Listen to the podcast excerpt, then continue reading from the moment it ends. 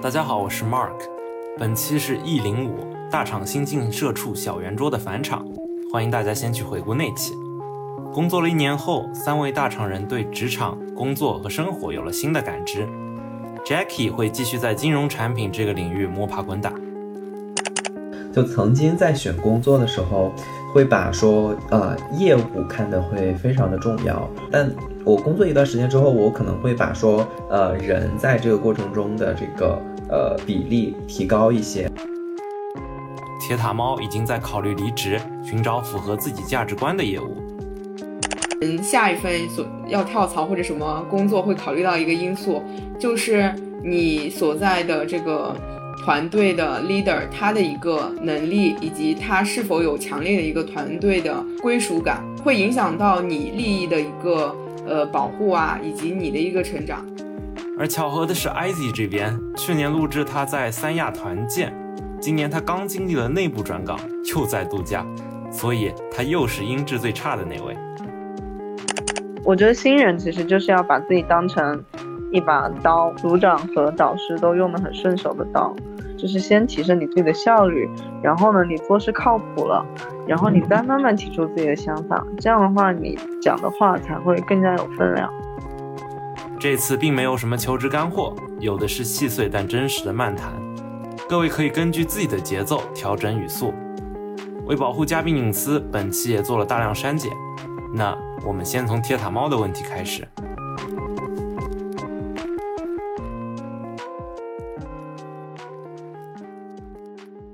那我刚刚有在想两个问题，嗯，一个问题就是我很好奇大家工作一年，就是工作内容有没有发生比较大的变化？因为可能是我这边就是变了很多。就是和嗯嗯嗯当时入职的时候的那那个规划或者描述是完全不一样的。还有一个就是基本上一年是一个这个跳槽季，然后跳槽的这个问题 成为了我现在的一个嗯经常思考的问题。对，就是我也想知道，就是大家这一年大概都经历了啥，要不就。就就铁打猫这边直接先开始说说看吧。你刚刚说好像和你想的不一样。铁塔猫，铁塔猫这边就是，嗯，可能是整个所在部门它的一个业务发生了翻天覆地的变化，就不不在一个轨道上这种加速发展，而是说又找了其他的轨道。就导致于我的工作也跟着做这个迁移，就是可能这大概十二个月做了大概两三次的大迁移，一直到现在又在做，就是这个自从过年之后吧，然后这几个月在做完全新的内容，是不是之前那个业务不行了，跑不动？之前那个业务的话也不是不行了，是相当于当一个业务就是做嗯。做到一定程度，他可能要独立出去单独做啊，这样子。然后现在就开开始在孵化新的业务，所以你又去做零到一相关的事情。嗯，对。你觉得这种变化是好的吗？对你来说，还是会不会太快了？就总是在做新的东西。对，我觉得对。这就是我在思考一个问题，就是很难沉淀一件东西，或者很难聚焦到一个那个上面，就发展的非常快，然后我必须跟在那个后面，跟着它的变化去做我自己的调整，然后也不会给到你什么反应时间啊，或者是接受不接受啊什么的，就是这样。嗯嗯，就是他会，但我觉得对，会不会把你当工具人一样？就是我这边要开个新业务，然后把你调过去。对对，但我觉得最大的问题是很难去在一个业务线上面做深耕，就很难有一些沉淀的一些东西，就做的很粗放。就目前而言，就我的感觉就是比较粗放。就就我随便举个例子，比如说像什么。呃，可能电商、本地生活、blah blah blah blah 之类的业务，可能都做了一遍，都都都没没尝试特别深这种感觉。对对对，可能业务本身它会有自己的这个，比如是领核心领导层可能会有一些比较成熟的经验啊、思考啊什么，但是对于较下面偏执行方的人来说，可能就很难有一些深入的思考能沉淀到个人身上。嗯嗯嗯，那之后可能对，很像一个门外汉 被拽了进来，然后开始做东西，嗯，嗯这样。对嗯，OK 对所以大家都蛮不专业的。大大概懂你这这一年了。要不那对 Jackie 这边是什么情况？我记得你一开始是做金融产品，现在还在那边对吗？对，就我其实是刚入职的时候就。呃，入职了之后的工作跟我面试的时候的差别会比较大，然后但是入职之后呢，就是大概前三四个月，然后呃，因为我自己所在的这个呃中心，整个的都是一个从零到一的一个中心，然后呃，因为前期人很少，所以就要去看不同的这个业务方向。那当这个摸清楚了我们整个业务怎么样去做的之后，跟自己最开始可能呃投入更多精力的这个呃方向会不太一样，然后去了另外一个全新的方向。但是好在的话，就是说这个时间并没有很很长，我大概入职就三四个月的时间，就很快的去转到了这个新的方向上。但是呃，好在就是他们的底层逻辑其实都是比较一致的。然后我所经历的变化呢，其实是呃整个业务的一个呃战略发展的一个变化。假如说在我们整个的业务链条里边，可能是有 A、B、C 三段儿的，然后我最开始专注的呢是可能做 C 这一段，然后后来呢，我们说要把 B 和 C 我们做到一起，去赋能做 A 这一段的这些企业啊，对，做一个这种呃。做做一个服务方，对，然后但是做了大概接近不到一年的时间之后，就发现说单做服务方这个业务模式走不通，然后我们要调整我们自己的方向，说我们自己要做 A、B、C 全链条这样的一个方向。然后好处来说，就是从大的方向上啊、自己在一个行业里是没有变化的，但反过来来说，就是自己有经历过一个试错的一个过程。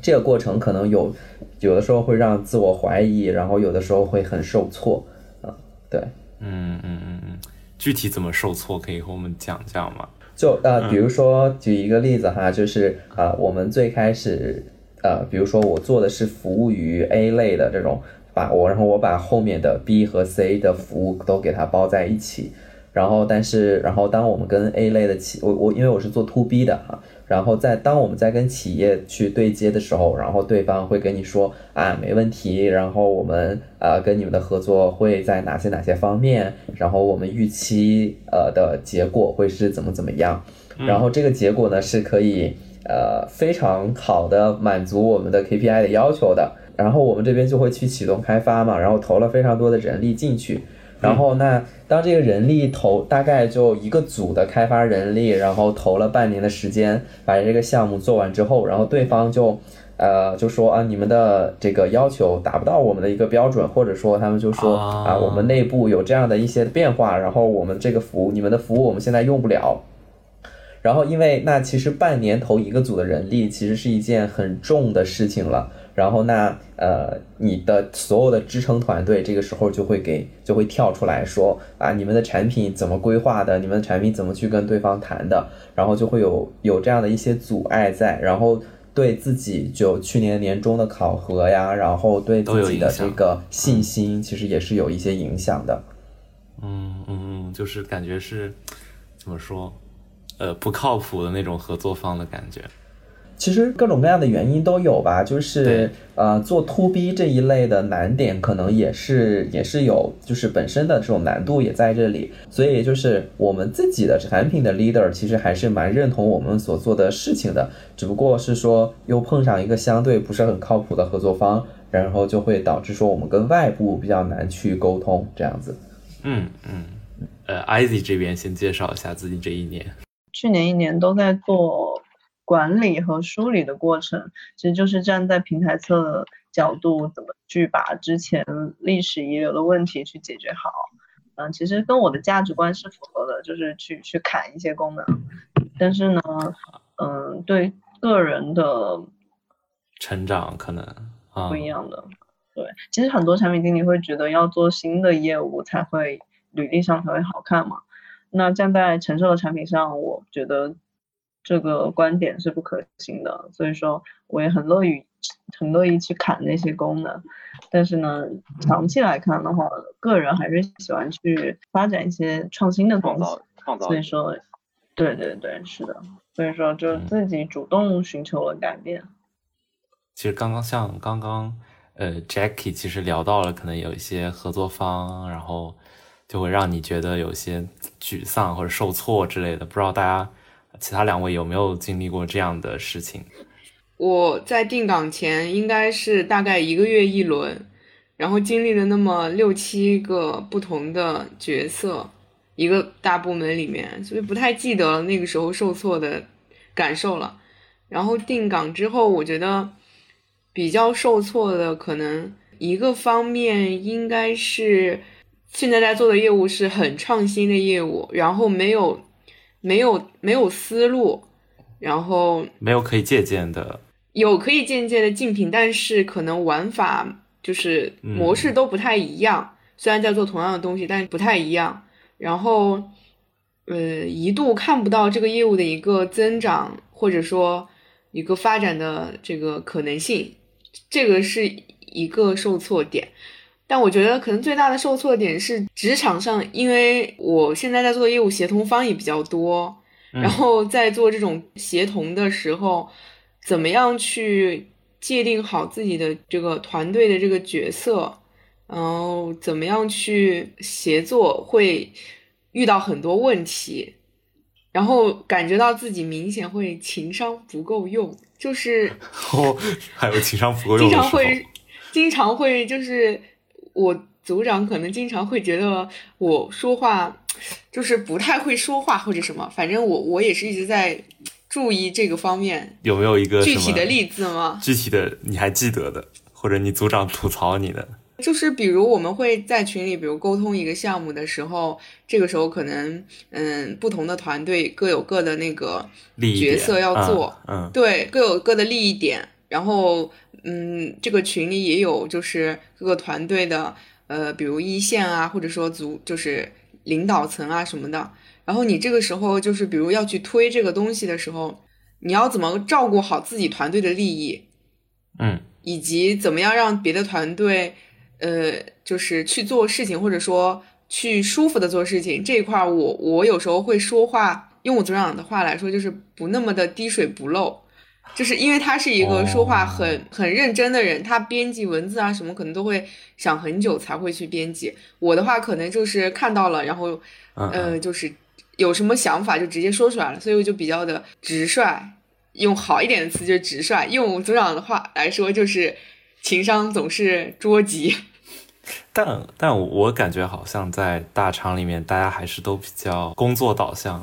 对，可能和就是其他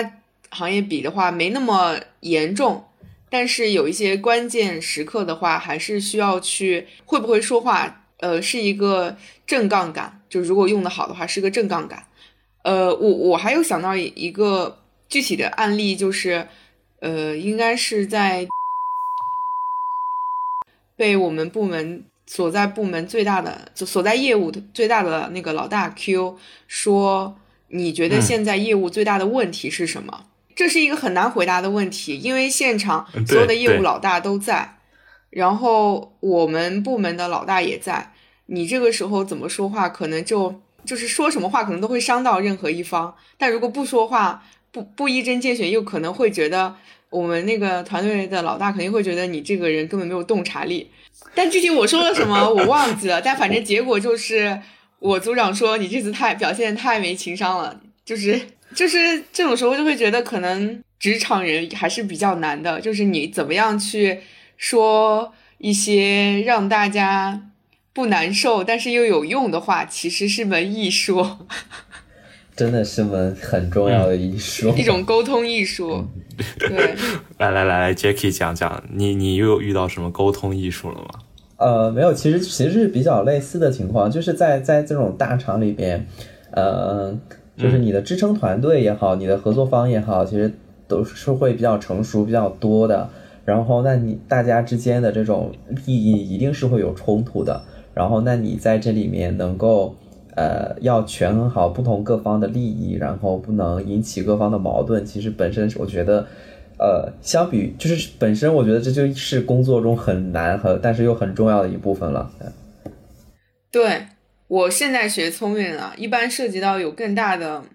更大的人，就是更大的 leader 在群里的话，我会先编辑好给他发一下。因为之前哦，我又想起来，因为之前我 leader 有吐槽我说，你你这句话的态度有一种你是这个呃群里最大的 leader 的感觉。因为因为我当时就是直接就事论事，我觉得他做的不好，我说你要立刻怎么怎么样，就很有一种命令人的这种感觉在。但我我当时没有意识到，我我刚入职的时候也是，就是呃一些重要的一些事情啊，回复啊。或者说一些重要的结论都会让我导师帮我改，改好之后我再发，然后后面让后来慢慢学到善用语气助词，是的，什么哈，什么呢，对，什么哦这种，还有波浪线是吧？对对对，让说话更加这个温和一点。嗯嗯，是是，对我就觉得这个还 确确实是一个就新人入职可能会经历的一个阶段，然后慢慢你就意识到，是的。因为，因为我，因为我，我也不知道，就是大家，呃，会不会触犯到别人的一些这种不开心的情绪？是的。呃，我对还是谨慎一点。是的，可以，可以。嗯嗯嗯嗯。但这个是不是就会损失效率呢？就如果就你想一个大公司整天在忙这些的话，那岂不是就是整天在开会，然后根本没有推动事情？我不知道铁胆猫和 IZ 那边部门里面怎么样，至少说，啊，我们这边是会有这样的一些问题，就是一定程度上它是比较严谨，因为我做的是，呃，是金融业务嘛，然后本身的，呃呃，这种对要求的这个，呃，就会更高一些，然后但其实这个问题也是真实存在的，然后包括我看我们内部论坛上也有很多人都在讨论这个会议的效率问题啊，其实我觉得还是蛮客观的。工作时间被会议填满，然后要做会议提升的这种优化嘛？嗯嗯嗯，但我觉得这好难啊，就是 这么多优秀的人才都在思考怎么怎么简简化会议或者提高它的效率。对，我觉得对我来说是的，是是挺难的一件事情。对，我我自己感觉，当组织一旦变大，然后协同方也变多，利益变多的时候，其实。拉齐各方的信息是一个必须要去做的事情，因为如果不拉齐的话，它会阻碍工作效率、做事效率。呃，但是结果就是，它就是我们花了大量的时间在开会，在拉齐是拉齐这个信息的这个 gap，就是这个东西是已已经存在，但是你不能不去做，不去做就会影响效率，但做了的话。至少不会影对，至少不会耽误事情的执行吧。就我我自己感觉也是，嗯，我们开了很多会，然后呃，某种程度上是为了让事情能够做的，就是执行落地的效果比较好。对，所以可能那种就是高效开会、高效执行是一种理想状态，或者说是一种很小的，比如几个人这种初创团队本身就几个人，没有什么太多信息 gap 的时候。才能达到的一个状态。嗯嗯，IC 这边有有经历过这样的，怎么说？开会被开会占满，然后其实感觉产品经理就是在不断的开会，感觉好像没做产品之前就已经听闻了。嗯，做了之后是不是也是这一年感觉？但我感觉那些会就是确实是要跟各个业务方对接。嗯，为了让会议更高效，我们就是要求每件事情会议前必须要有问题抛出来，然后每件事情会议一定要有结论，把之前的疑问结论也做好，对，还有遗留事项都要同步到会议的群里面，然后呢又赶紧去 push 大家把遗留的事项解决掉。懂懂，对，其实说到这个，我其实又想到，呃，一方面会议太多会影响工作的效率。一方面就是你工作又做不完，然后你就会，呃，怎么说？你思考的时间其实就更少了。对，会不会你们会遇到，就是你会感觉你就整天在开会，然后做一些很琐碎的事情，或者维护一些可能比较小的功能，然后就没有时间去想去思考业务本质嘛，说的高高端一点。嗯，对，我觉得最近在写交接文档的时候，就是因为我要离开，所以说我有写交接文档的时候，我把我手上去年一年的事情都复盘，写了个交接文档，就是因为我做事情实在是呃太梳理历史逻辑了，就是因为它挖的比较，它埋的比较深，所以我挖的比较久。但是梳理完了之后呢，我都写在了交接文档里面，因为我不希望下一任也还是面对同样的问题。那么在写的过程中，我其实觉得也是对我自己的一种复盘，然后就会觉得，哦，原来当时其实这个东西可以考虑更深入一点，就是会有点后悔为什么一年之后才去复盘这样一件事情。所以就其实建议大家，嗯，工作每一个月或者怎么样子都。把手上的事情，呃，就是复盘写一下，就比如说这个事情之前是怎么需求单迭代的版本的，然后数据是什么样子的，然后遗留事项是什么样的，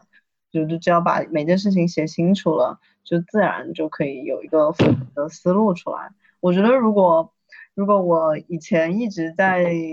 这样做的话，可能会成长更快一些。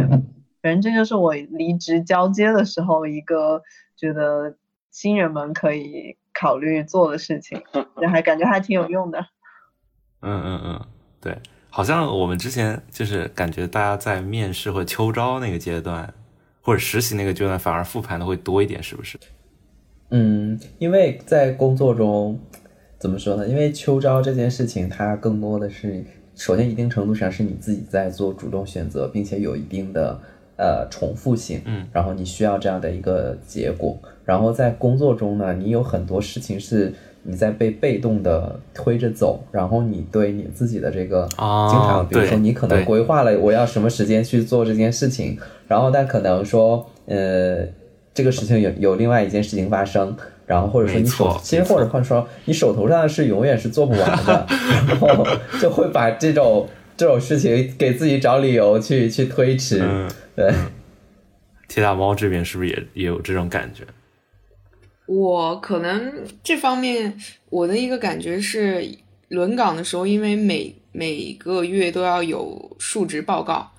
啊，就是相当于对整要求这一个月轮岗，对，不得不去做这样的一个复盘。然后定岗之后再做的这个新业务的话，嗯，就可能有这个。大小周会啊，然后双周会，然后月会的材料，然后会去要求对这个东西做复盘。但我现在一个，我现在在回忆，我觉得这种复盘其实还是就事论事的一种复盘，对，其实没有很大程度上对整个业务进行一种思考。对，就算思考，也是一种一点点的一个小思考，没有把一些东西串起来，或者呃更高的角度，对。然后也没有太多时间去看外部的视角啊什么的。哎，I Z 刚刚是想补充什么吗？就是刚才铁打猫说很对，就是就是可能周会什么的，只是对当下进行的事情的一个结果的陈述，就只是说汇报汇报的作用吧。那就是复盘的话，最好是以自己思考的一些业务为主的一些板块去做一个复盘。其实确实是没有时间，我觉得我我这次是因为交接才有时间，然后我写了一个好几千字的交接文档，就写的就跟论文似的，就是把每个事情的结构都写得很清楚。那只有写这个时候，我才对我的业务有一个整体的复盘。但实际上平常工作呢，就已经很累了，已经不想再想工作的事情了。是的，一般下班都根本不想再想工作的事情。嗯嗯嗯嗯，对我今今天刚好我也和一个创业者在聊天，然后就是他们做创业者，就是管理可能几十号人，然后整天比如说你要面试，不停的面试，然后其实你也没有时间做业务思考，然后他他说就一般可能就是什么十二点到两点，比如说就大概深夜，然后就没有人来打扰，这时候就开开始响了，对，就我觉得这个还是挺挺重要的吧。啊，就是 不然就整天会陷入这种，我我像我们最早上次那个聊的就拧螺丝那种感觉，还在拧螺丝。你们你们觉得还在拧吗？那当然会拧了，又没有你有没有变成职员？会会让别人帮忙拧了吧？有新实习生来了吗，只是你带他一起拧而已。我刚刚在想，就是可能和一年前比，我有了这个一些协同团队能帮忙做执行，但是，呃，就是你的那个一些，比如对业务的一些更大的思考，其实有的时候我会觉得比较无力，因为。你能调度的资源就是这么一些，所以在资源在在资源配置是这样的一个情况下，你能解决的问题其实也是有限的，而且就是业务的发展它有自己的一个可能客观规律吧，所谓的客观规律，所以在现在它它需要一天一天靠一天一天的这个积累去发展，所以就算有时候有一些大的想法或者说一些什么东西，你也要也也。也被就是现实的一些问题束缚住，就比如呃，对我来说，比如手下的一个就是眼下的一个项目，可能它是呃紧紧急性很高，然后重要性的话，呃，可能也很高，因为它可能就是是下一步做的一个基础，尤其是这种比较创新的业务，它每走一步都要去验证，就是一个逻辑、一个思路，或者说。呃，可能也会影响整个业务是否被看好这样的一个呃事情，对，所以说，我我我是有一段时间在抗拒思考比较大的东西，可能也是一种走极端吧，就感觉一些思考一些大的东西，其实呃会没有用。哦，我懂你意思。对，对，反正拧螺丝好像你思考了也没有什么太大意义。是，对，因为哎，我就只想到就是我们之前。上一期聊那个会聊到说工作和生活没有 balance，对，我不知道现在大家大家感觉这方面有没有进展，有没有进展？就其实我我我现在看这个问题，就是我觉得说，呃，工作之后本身很多事情就是处于一个很大的矛盾当中的，然后就是呃。你的生活跟你的工作本身是一个矛盾，然后你自己的工作，比如说像刚才调的呃聊到的这种，呃，你对业务是否满意，你是否考虑跳槽，这其实本身也是一个矛盾的。然后我现在的想法就是说，呃，有有两个，一个点是说我会让自己去适应这种矛盾的状态。你比如说，就我们所处的互联网这个行业，它可能大多数。对大多数人而言，你的生活和工作可能本身就是没有办法去分开的。那就举一个例子，就是比如说那个呃，我有一个朋友，他特别喜欢滑雪，然后呢，然后他就是之前在那个冬天的时候，他去滑呃雪场滑雪，然后但是有他那天就请假了，但是有重要的会，他就蹲在滑雪场，然后去开会，然后就但他其实也觉得会会很开心。啊，然后就这是这是就是它本身就是说，我既然没有做办法做到 balance，我就尝试去把它们可以做一些融合。然后那我从我自己的话，就就像刚才 Z 他讲到说，如果这段时间项目不忙，或者说这段时间项目只要不是那种非常忙、非常紧急的，我可以给自己定一个时间点，说我到这个时间点我一定要去下班，然后我周末我一定要去拿出一段时间来去做一些非工作的这种。事情，然后尽量的去做到一些 balance 的。嗯嗯，我感觉刚才滑雪的事情，有些人可能就不会开心，就是觉得自己在玩，但是又要忙工作。我这位朋友对心态很好，对他，他其实已经工作工作七八年了，然后所以，但他其实这种心态，我觉得调整的还蛮好的。嗯嗯，我还有见到了一些人就。在大厂可能会发现，说他们其实会把，呃，就是把这种工作和生活就觉得应该可以是一起的啊。他们好像也挺就比较少数，就是还是有些人会热爱自己的工作。对，然后就是这个人的目标和公司的工作的目标其实可以结合到一起。反正我也见到了这样的案例。那很幸运啊，自己喜欢的就是自己的。对对对。呃，我我刚才好像是说，嗯，我觉得生活和工作的 balance 只有客观在你的业务减少的情况下才能够 balance。我觉得自己是没有办法控制的，因为当你业务非常多的时候，你真的没有闲心来 balance 了，你的生活就是被工作占满了。嗯埃及说的那个也是我现在的一个状态，就是虽然我嗯，我是一个不就是不怎么在工作，就是离开公司之后，我基本上就不怎么思考工作的内容了，嗯就是好像自然而然形成这样的一个状就是状态。但是当这个工工作的这个就是比如业务的压力比较大的时候，我现在连有时候做梦都会梦到怎么去解决一些业务的问题，然后 我也有过对，然后然后本来以想要打算比如这个月休一下假，但是也没有时间去休假，就算有调休也没有空去调休，所以我觉得这是一个这是一一个点，就是当那个业务的压力比较大，或者说呃密度比较高的时候，其实呃很难去做到一个呃生活。对，但我觉得这个可能也是一个比较动态的。然后我觉得 Jackie 那个我也同意，就是可能工作一年之后，对这个问题的看法有一些新的呃变化。就我也不再去寻求平衡了，因为我觉得互联网呃不对，通讯导致于很难去做到一个完全的切割。像我现在起床也会自然而然的先去刷一下，呃，这个工作群有没有一些新的 消息啊，是就是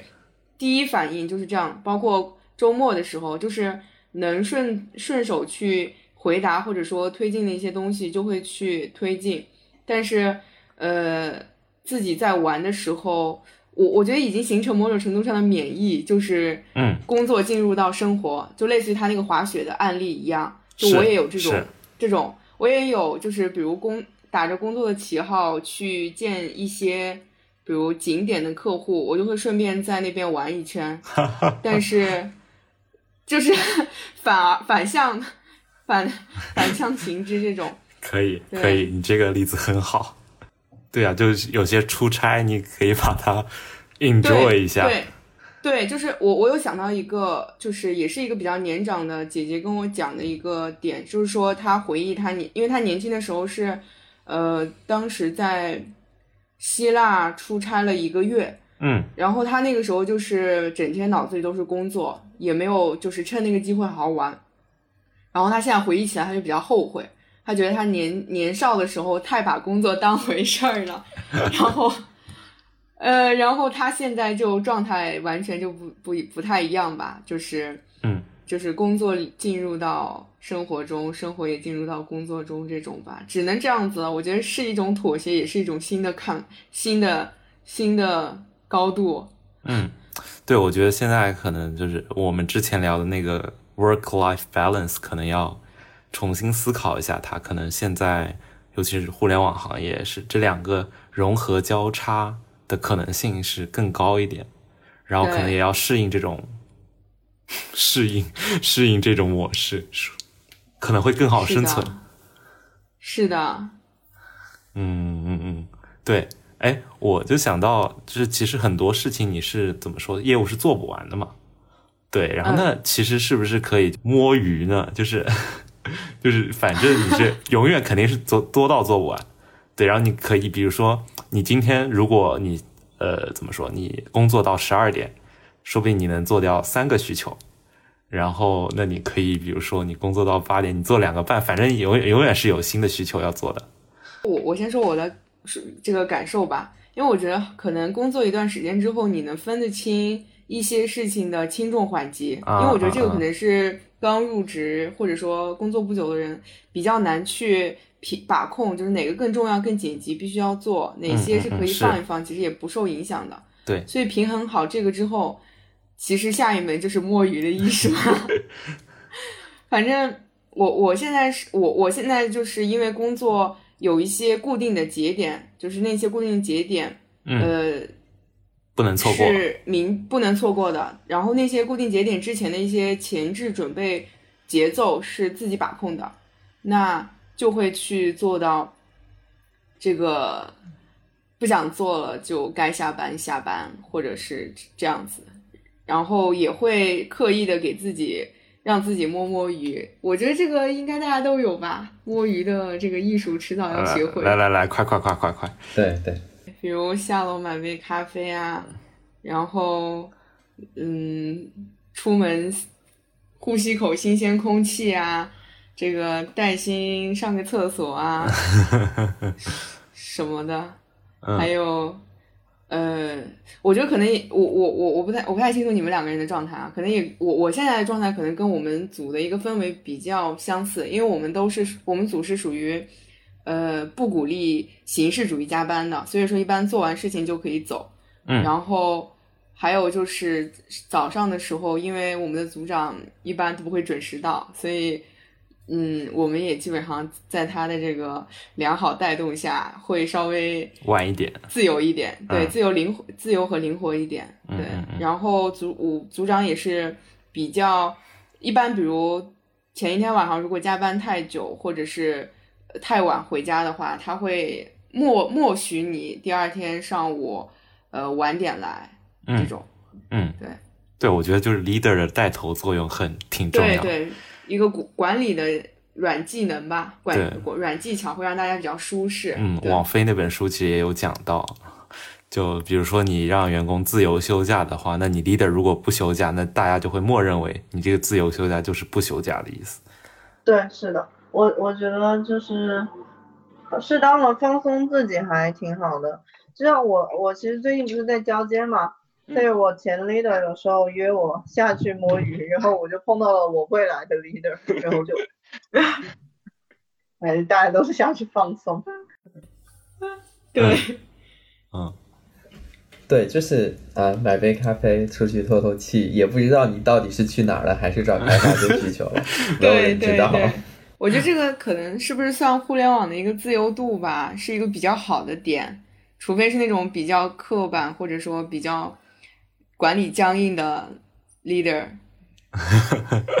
我我突然想起来，之前极客有个特别火的帖子讲摸鱼的，不知道你们有没有看到过？我知道。那个那个大大概对各种摸鱼方法。技，巧，对对。对对，就是比如说，呃，你在你的椅子上放一个棉袄，然后就是就说不定你就溜走了，但是就别人想着哇，你棉袄都没带走，比如说大冬天的，那你怎么可能走呢？但其实你自己还背着一个棉袄是的，之类的，然后哦，那就是我去什么上一个十三个小时的厕所，大概是这样。我反正也有试过，就是我基本上晚上下班是不带电脑的，电脑就放在桌子上，因为我我基本上就是什么都不带就走，大家也不知道我是下楼买东西还是说下对班，对对，就是再也用不回来了。不背包的话，就不知道谁都不知道你有没有下班。而且有时候，比如说跟朋友有约去吃个饭，那你吃完饭再回来一趟，再 再工作一两个小时也 OK 的。是的，嗯，还有什么摸鱼的方法或者技技巧吗？这个主题就从就是从一年的新晋小社畜变成了一年之后摸鱼的老油条，是吗？没没错啊，就是你已经一年了，你肯定要有一些新的习得了。开个玩笑，我觉得还有一个，比如说是，呃，你对一些规则或者说是习惯，呃，把握透了之后，会给自己的这个宽容度会提高。就比如说你提一个需求，然后比如说我们是要在固定时间，呃，比如假如说是周四的晚上之前要把这个需求写在这个 list 里面，然后接下来下周的话，就是项目经理会整体来 review 这里的需求。但其实说他看到你的这个 list 出现这行字，到真正详细开始评估这个需求，再到这个需求进到开发，这中间其实还有很多的时间，那你就可以不用赶在周四晚上去加班，把这个需求写得很详细，你可以先写个大概，然后再慢慢补，等的这种摸鱼小技巧。嗯嗯嗯嗯嗯，对，就跟刚刚铁塔猫说的，就是类似嘛，就你知道这个嗯嗯，呃什么是轻重缓急，对对。对对对，是的，但是我就也想跟大家分享一下，就是因为我现在算是从又跳到了，然后其实好不容易我在去年一年中，嗯、之前算是做一些界面功能的上新嘛，那后面有做一个独立的新的模式的上新，然后呃就是会有一些牵扯到是真的是产品逻辑的东西。然后就会让我觉得，哎，产品经理还是挺美妙的，因为一个人跟了这一整个项目，然后去把整个场景都思考到，然后并且能够完善出来，就会觉得这个成就感还是在那里，就是去去针对某个场景想一个解决方案，并且能够想的比较完善，并且这个东功能能够上线，我觉得这是产品经理的。嗯，自己内心的高光时刻吧。对，就是我其实也想问，就我之前也聊过社交的问题，啊，就是可能会发现，当时大家会发现，可能社交就是比较局限，或者说根本没有时间去和他自己的朋友，呃，enjoy 一个周末啊之类的。啊，现在大家的社交有上来吗？还是陷入了这个漩涡里面？是不是好很多？嗯，我的话感觉还是没没有好很多，其实越来越觉得，嗯，自自己跟自己待的时间会比较久一点了，就因为我觉得就是身边的人可能同质化太严重了，就是会没那么有趣，因为大家都在大厂里面或者是被工作。就有点，嗯，就不像读书时候会有自己的个性吧，所以说，嗯，跟大家见面，感觉大家都在聊工作，其实就有点，就还是想自己待着，或者说自己去看 live 或者是逛展啊，因为其实就会希希望能够结交与工作无关的朋友。是我我也是这样的感觉，就是基本上现在社交可能。呃，同事之间的这种聚会的话，基本上就是三句不离工作。然后，呃，这个就导致我其实不太喜欢和同事有过多的这个工作之外的交集。然后，呃，生活中的社交的话，其实也是渠道比较比较有限，不像学生时代，可能就是各种各样的活动，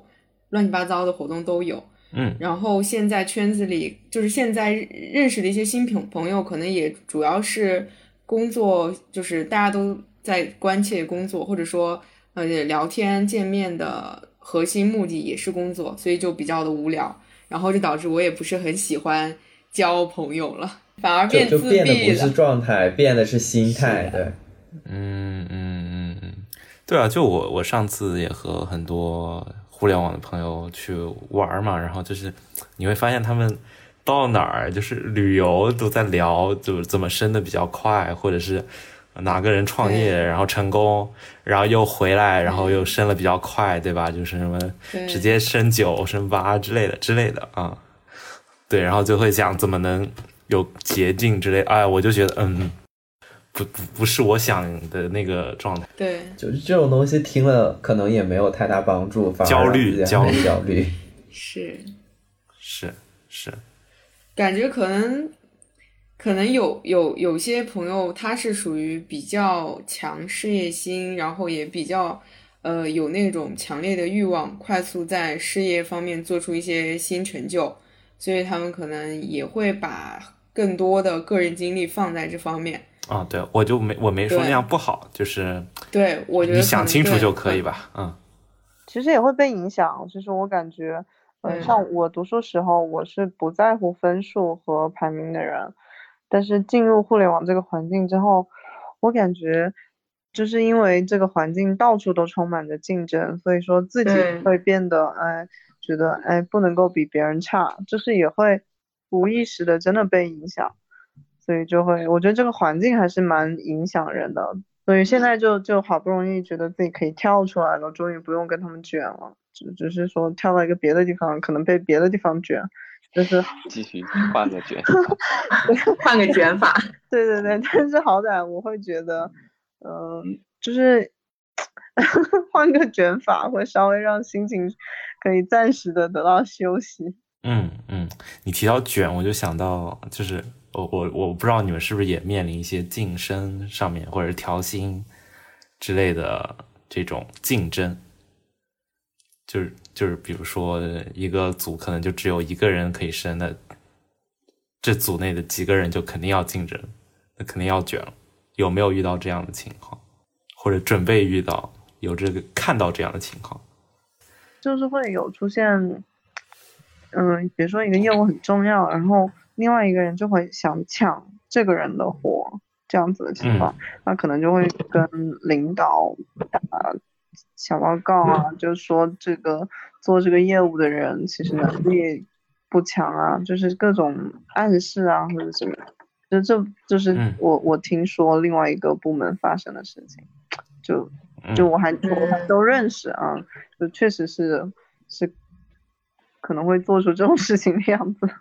嗯，反正就觉得还蛮可怕的。我我我也遇到过这种，就是呃，因为我们现在业务反正背后也有很多团队想要做这些做这个业务，他们就会去争不同的产品入口，把和这个业务结合在一起。然后我在最开始的时候，就是呃内外这种协同的时候，我还比较傻白甜，不太清楚他们的这种 背后的一个 嗯，就是算计，所以有时候会分不清谁是谁。后来就渐渐摸清了他们的这个利益的一个链条，所以就知道就是很多方都想牵手进来做这个业务，会做很多很多，就是各种细节上面都会流露出他们的这个利益点。Jackie 有被卷过吗？原本呃自己的这个东西给了别的人，然后他背后对应的其实是呃另外一个人想走，可能通过这样的一个工具要把它给留下来。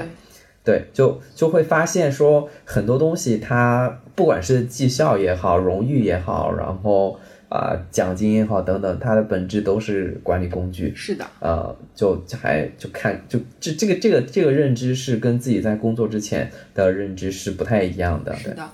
你这个让我想到，我前不久给一个过来人打电话，然后他就讲，他说这个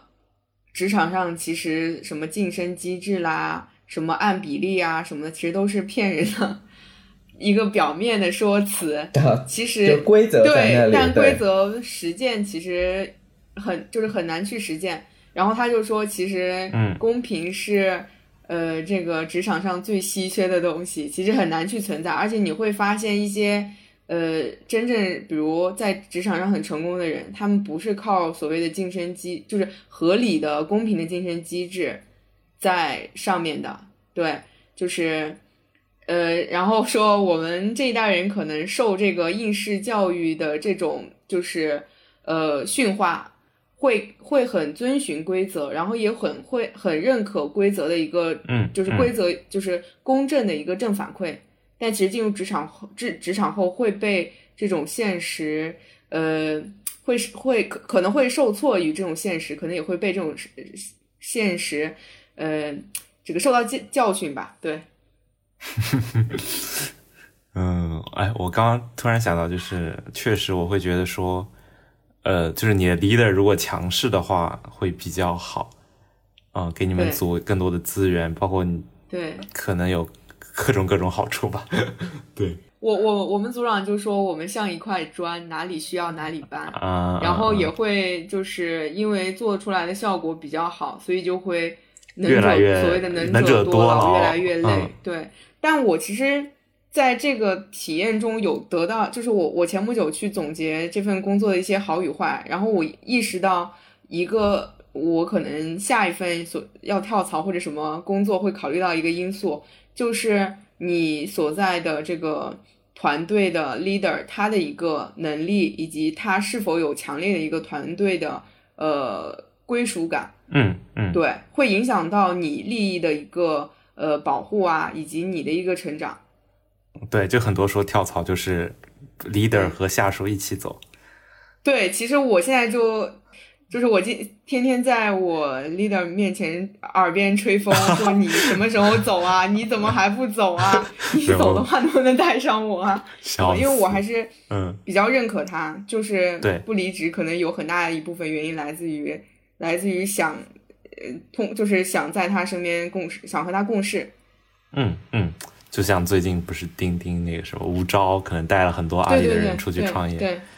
对我发现这种职场职场魅力确实是存在的。就是认可，如果比较认可一个人的话，其实会他就是或者说被一个人认可的话，其实会有一种工作的正反馈的。嗯嗯，对，是的，我我也感觉，其实就是我我做工作变动，最终需要真的决定的时候，也也有考虑到，就是就是 leader 之类的会觉得，嗯，是可以追随的人，所以说也愿意牺牲一些东西过去。嗯嗯嗯，然后可能对于小朋友来说，就是面试的时候，就是你要去感受到这个 leader 有没有魅力，或者你要去了解一下这个 leader，什么领英啊之类的各种渠道。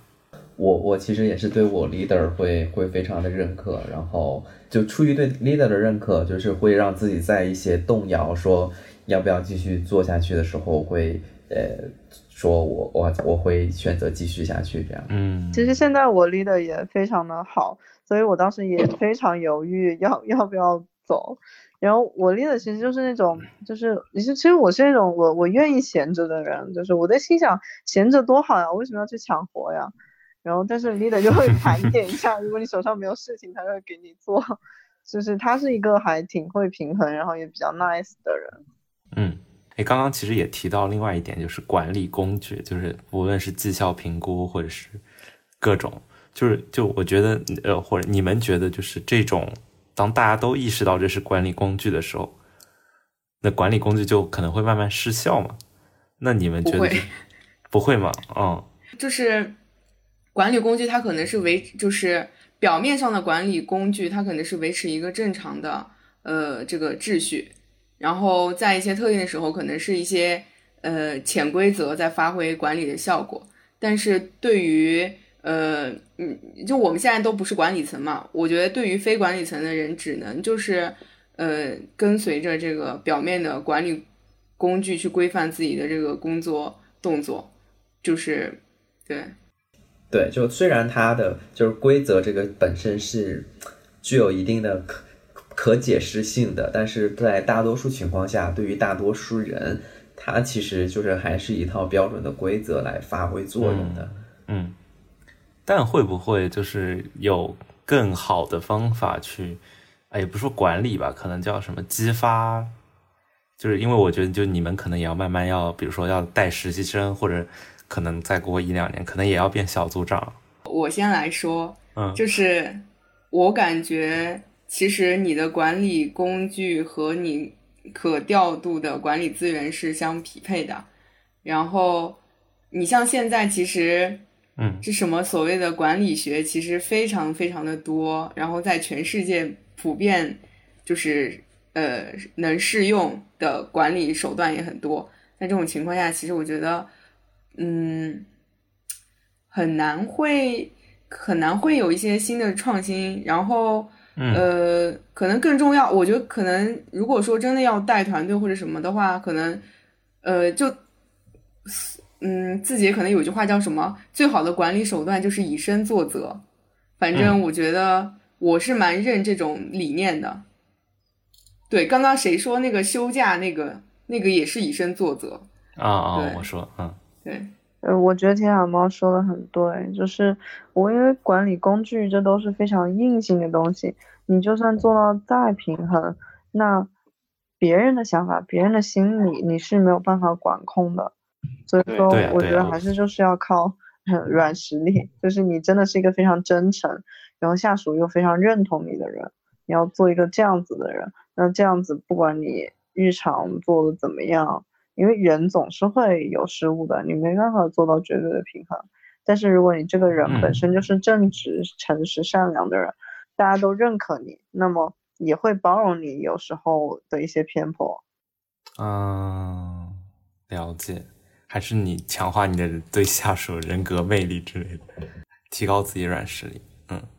其实观点我觉得是一样的，因为就是说单就某一个 case 而言，或者说单就某一个事情而言，然后每个人对他的评判或者是说的感受解读一定是不一样的。就就我们四个人可能对同一件事情的，如果是我们真实去经历一件事情，而不是说靠另外一个人来传达，那我们四个人的可能最后做出的评价会差别很大。但是你整体拉长来看的话，呃，你的这个评价其实是能够显示出来的。比如说，呃，我我我最近意识到一个问题，就是你可能日常做的一些工作被你的上级嗯或者说你的上上级，他能直接看到的其实是比较少的。然后你可能私下会觉得说，哦，哪个人他啊、呃比较喜欢去做向上管理，哪些人他专注于踏实的做事情。但然后你可能会认为说，呃，上级或者上上级他是不是看不到这个在踏实做事的人，或者说一些细节的情况被会被他给无视掉，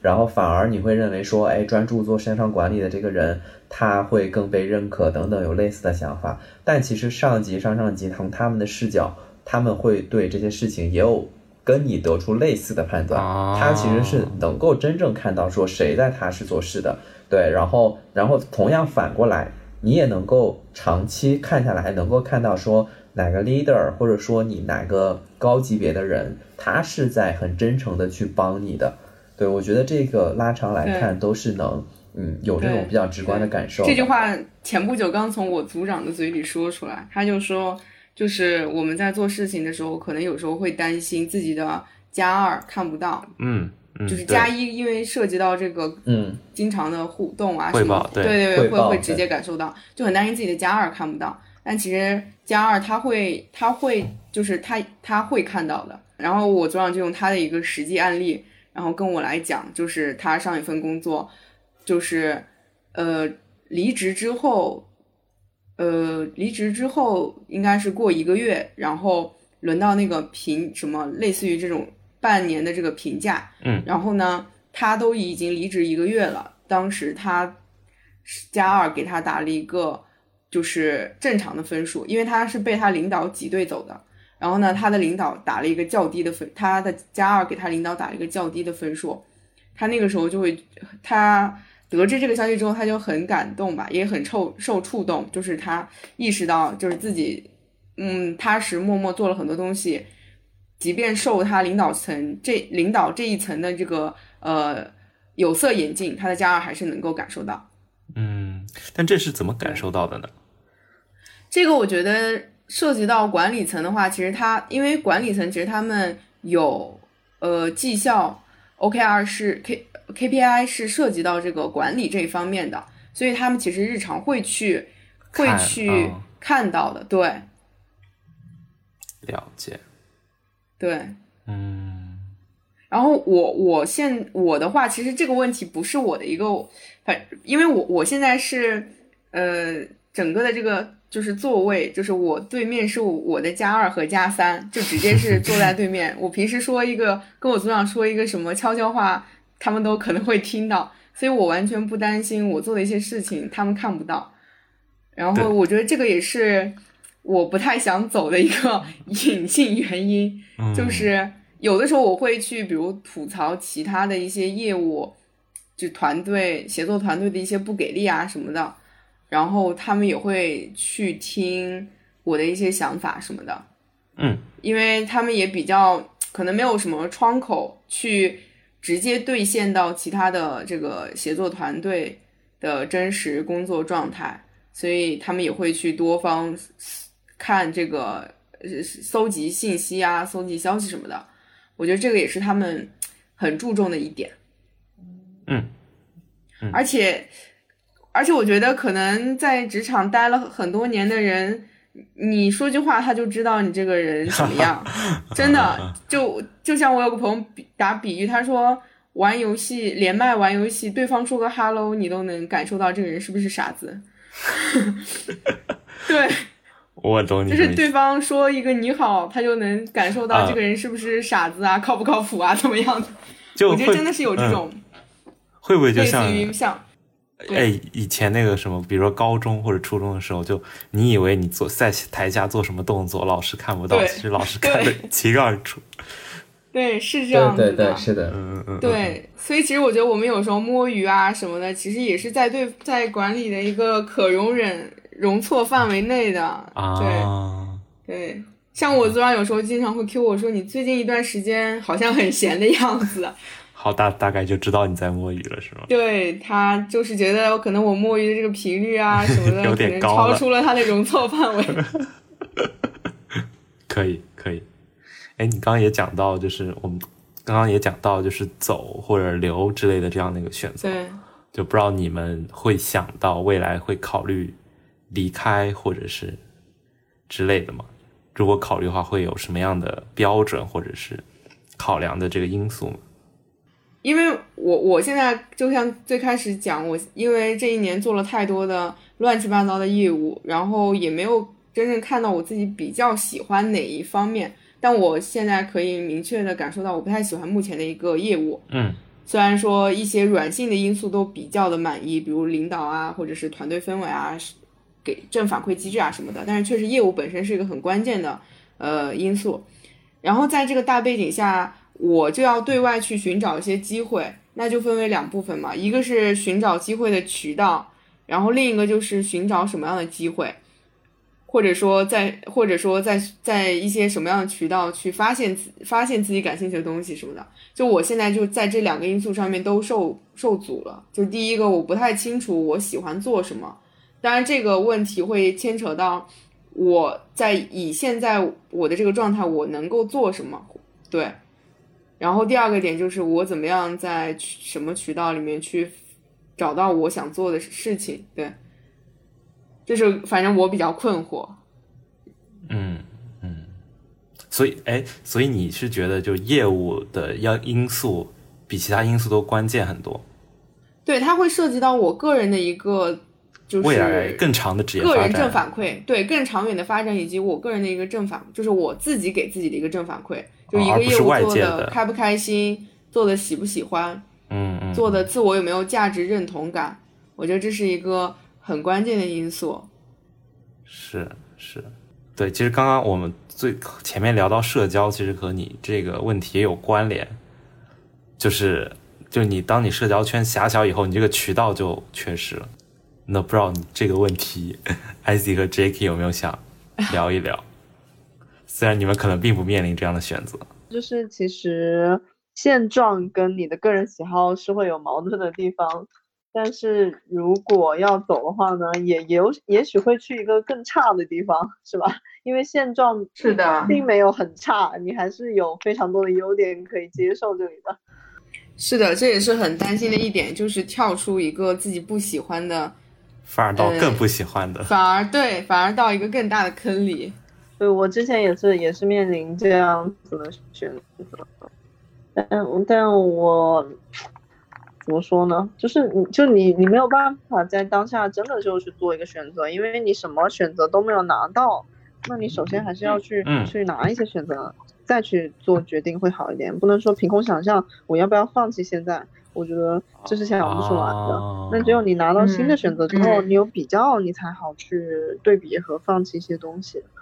如果以嗯更具象化语言说，是不是就要去聊一些人？新的机会，然后做主动去。聊了。对，对主动出击，然后你你就会知道你的兴趣点在哪，然后呢，你有兴趣点的地方是不是也同样对嗯你有兴趣呢？我就就这样去聊聊，聊完之后呢，其实你会发现，嗯、选择也没有那么多，因为互相匹配其实是很难的，嗯，所以最后可能我我就剩下这么一个，嗯、最终的，那对方也是瞎了眼，也也愿意接受我，那我就觉得，那那我就想过去。Jackie 这边是不是也会有相关想法，或者根本没有相关想法？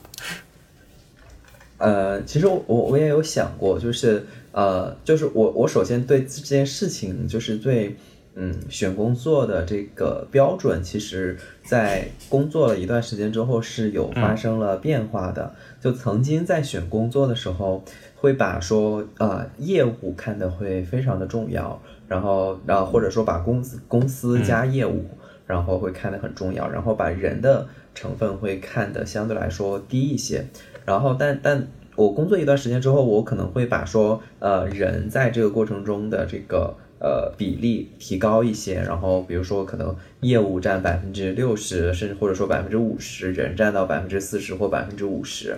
然后从这两个维度来看的话，就是呃，我目前的不管说是 leader 也好，还是周围的同事也好，其实是在呃相对我认为是一个呃中等偏上，就是略高于自己预期的一个状态。然后从自己的这个业务上而言的话，就是说，呃，至少是一个呃持平的，就是符合预期的这样的一个状态的。然后，所以综合评判下来，就是整体我认为它就是我对它的评价还是可以的。然后，但然后那我对这件事情的态度就是我，因为对于业业务来说，因为我现在没有哪个行业或者说哪个业务是我觉得说，呃，可以让我说是非常热爱，然后非常想要现在或者说立马就要去加入到里面的。然后这也是我在不断去寻找的一个东西。然后，所以自己对这件事情的态度就是说，呃，我会持续的去看，说看哪里有比较好的机会。然后，但对对，然后但同时也会去想说，因为你才工作了一年，说白了就是你到了另外一个环境去，你只能接受人家的环境和别人的规则，你没有办法说，呃，去改变它，或者说对它造成一定的什么样的影响。所以这里就是如果没有特别好的机会，就万一会更差，那可能就呃有点得不偿失啊。所以我可能会说我会持续去看，然后但是呃要么就是有非常好的机会出现，要么说我目前的环境呃有发生一些变化，然后或者说业务发生一些大的变化，然后才会有实质的动作。嗯，而且而且主要是嗯，如果你现在算是。新人毕业一年你就跳了，那么就意味着你在下家可能要待两年，你才才算是一个稳定的人。那么现在呢，对这个公司也没有太糟糕，所以说你你是否可以忍受两年或者一年半之类的？嗯，然后在下家的话，你这样不喜欢你也可以马上跳。但是如果你现在就是就就放弃这个，那那下家其实你就要待的稳定一点，你才敢。跳，下家有可能会更糟，更不能忍受。是的，嗯，是的，稳定性。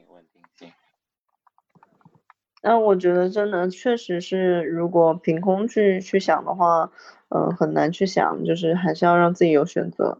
第二个呢，就是确实我跟 Jackie 一样，是觉得。其他地方都没有特别感兴趣的业务，特别是整个互联网行业，其实我觉得到目前为止都是一种比较饱和成熟的状态。你要做新的东西是很难起来的。对，但我觉得铁蛋毛你现在做很多新新的东西，我觉得这就是一个非常能够吸收经验和踩坑的地方。我觉得背靠背靠大厂创就是做创新业务，其实。就等同于自己创业了。其实有很多东西是是可以吸收的。就是如果你不去看他的那个业务的话，你就你就如果你去你如果你的目的换一个的话，就是比如说你就想我以后是要出来创业的人，我以后是要做什么什么样的人。那么在现在这个业务中，虽然它的方向可能我不太喜欢，但是它的这个流程和方法论是不是可以共通的？就是就是去找一些。嗯，可以共通的兴趣点也也可以试试看。是的，是我现在也是在想，我我觉得我我比较认可你的那个大逻辑，就是现在整个互联网，我都觉得没有什么新的增长点，所以说，嗯，肯定就是我我我前不久也是跟几个人聊天，他们也是给我跟我说。嗯，你你就是就算要跳槽或者怎么样，也要去先握到新的机会再做比较，没办法，就是凭空去对比，或者是先辞了再说，这个肯定是不行的。然后我现在也是在想，如果要呃要真正要就是跳槽的话，也是要去看，也也是要去一个我比较认可，能够增长，至少短期内能够，比如两到三年是一个。呃，增长一个新的对增长发展的一个新的赛道，那可能就不是呃眼眼光可能就不会放在铆定在这些大厂里面了，对。但现在确实手上没有什么其他的这个选择，只能说继续边走边看，然后原有的这个工作也要继续去好好做。嗯，可能一些新消费品牌。或者一些 SaaS 创业公司，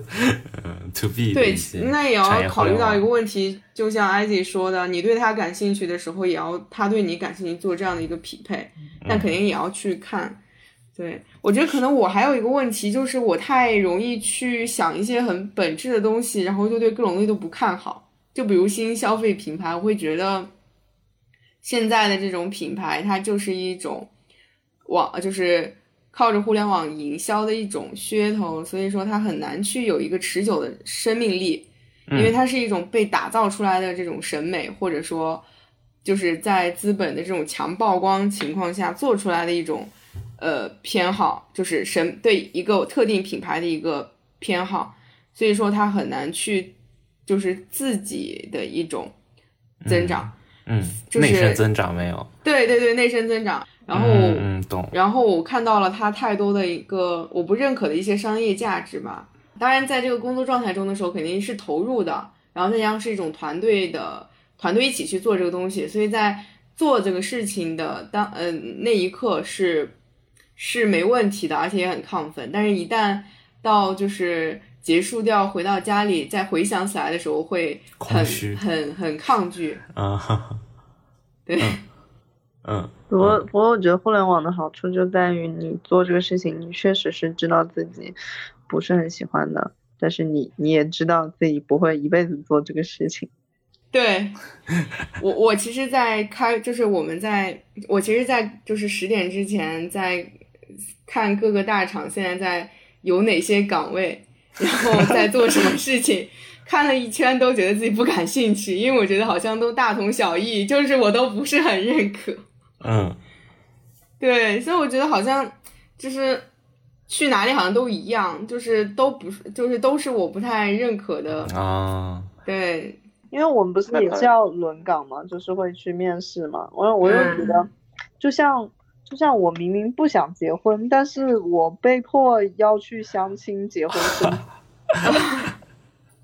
人生有很多无奈，都是不得不。嗯嗯，对你刚说，就是所有业务好像都都差不多，不太喜欢。我又想到刚刚我们 Jackie 说的嘛，其实好像人的作用会越来越大，就可能你在一个好的团队，对好的 leader，对，可能比你业务也会就占据更多的这个。选择因素或者权重，对，但但我觉得小小猫是是会真的对业务会比较敏感，或者说就是因为你看它，就算很兴奋，工作很开心，但是事后还是会沉思它本身的价值，所以我觉得，嗯，业务对你来说还是挺重要的。对，所以我我其实这一年就是做过很多尝试，诸如我去。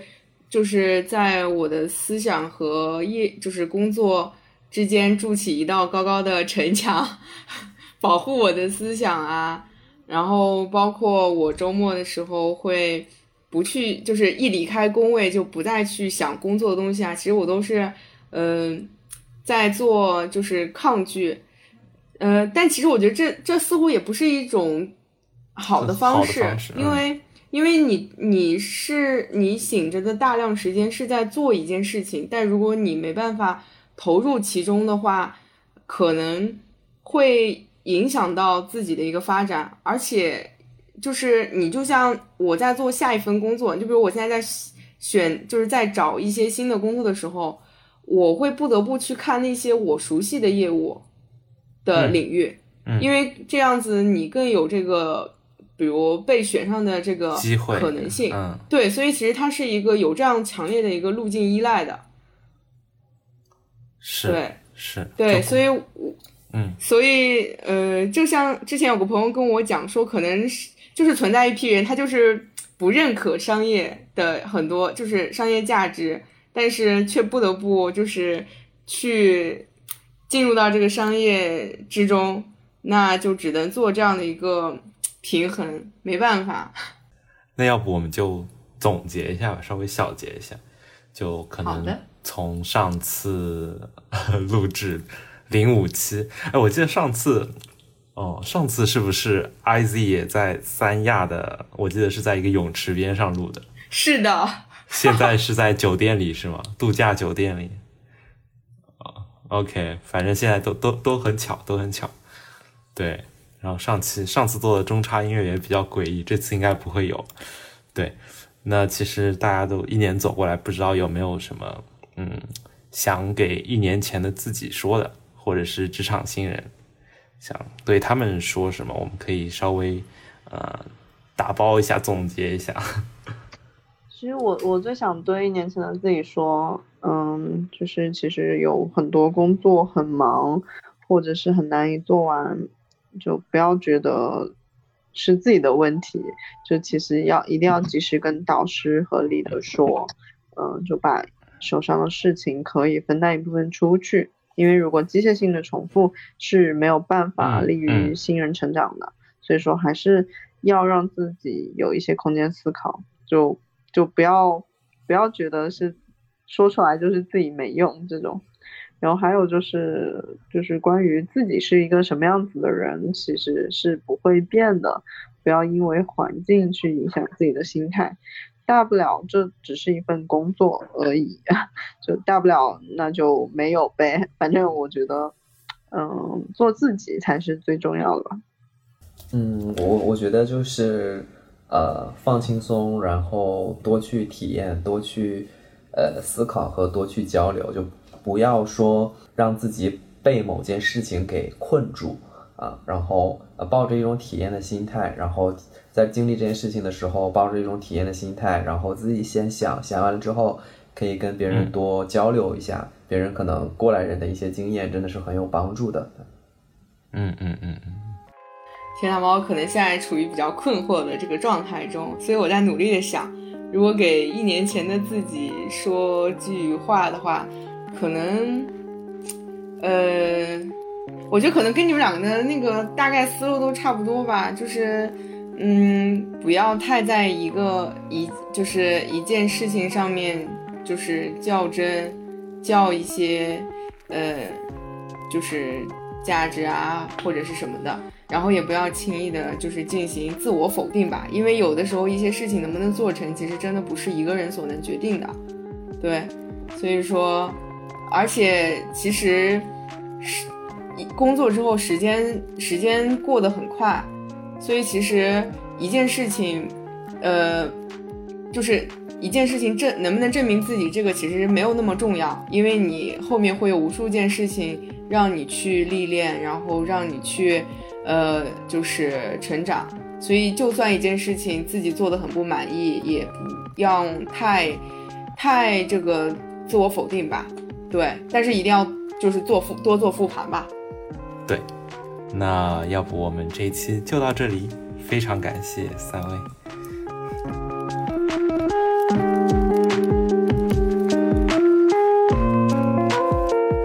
觉得不错的话，欢迎分享给你的朋友们。如果想与主播吹水聊天，可以在 AHA Club 经验星球公众号上回复“听友群”，扫描二维码加入。那我们下期再见啦！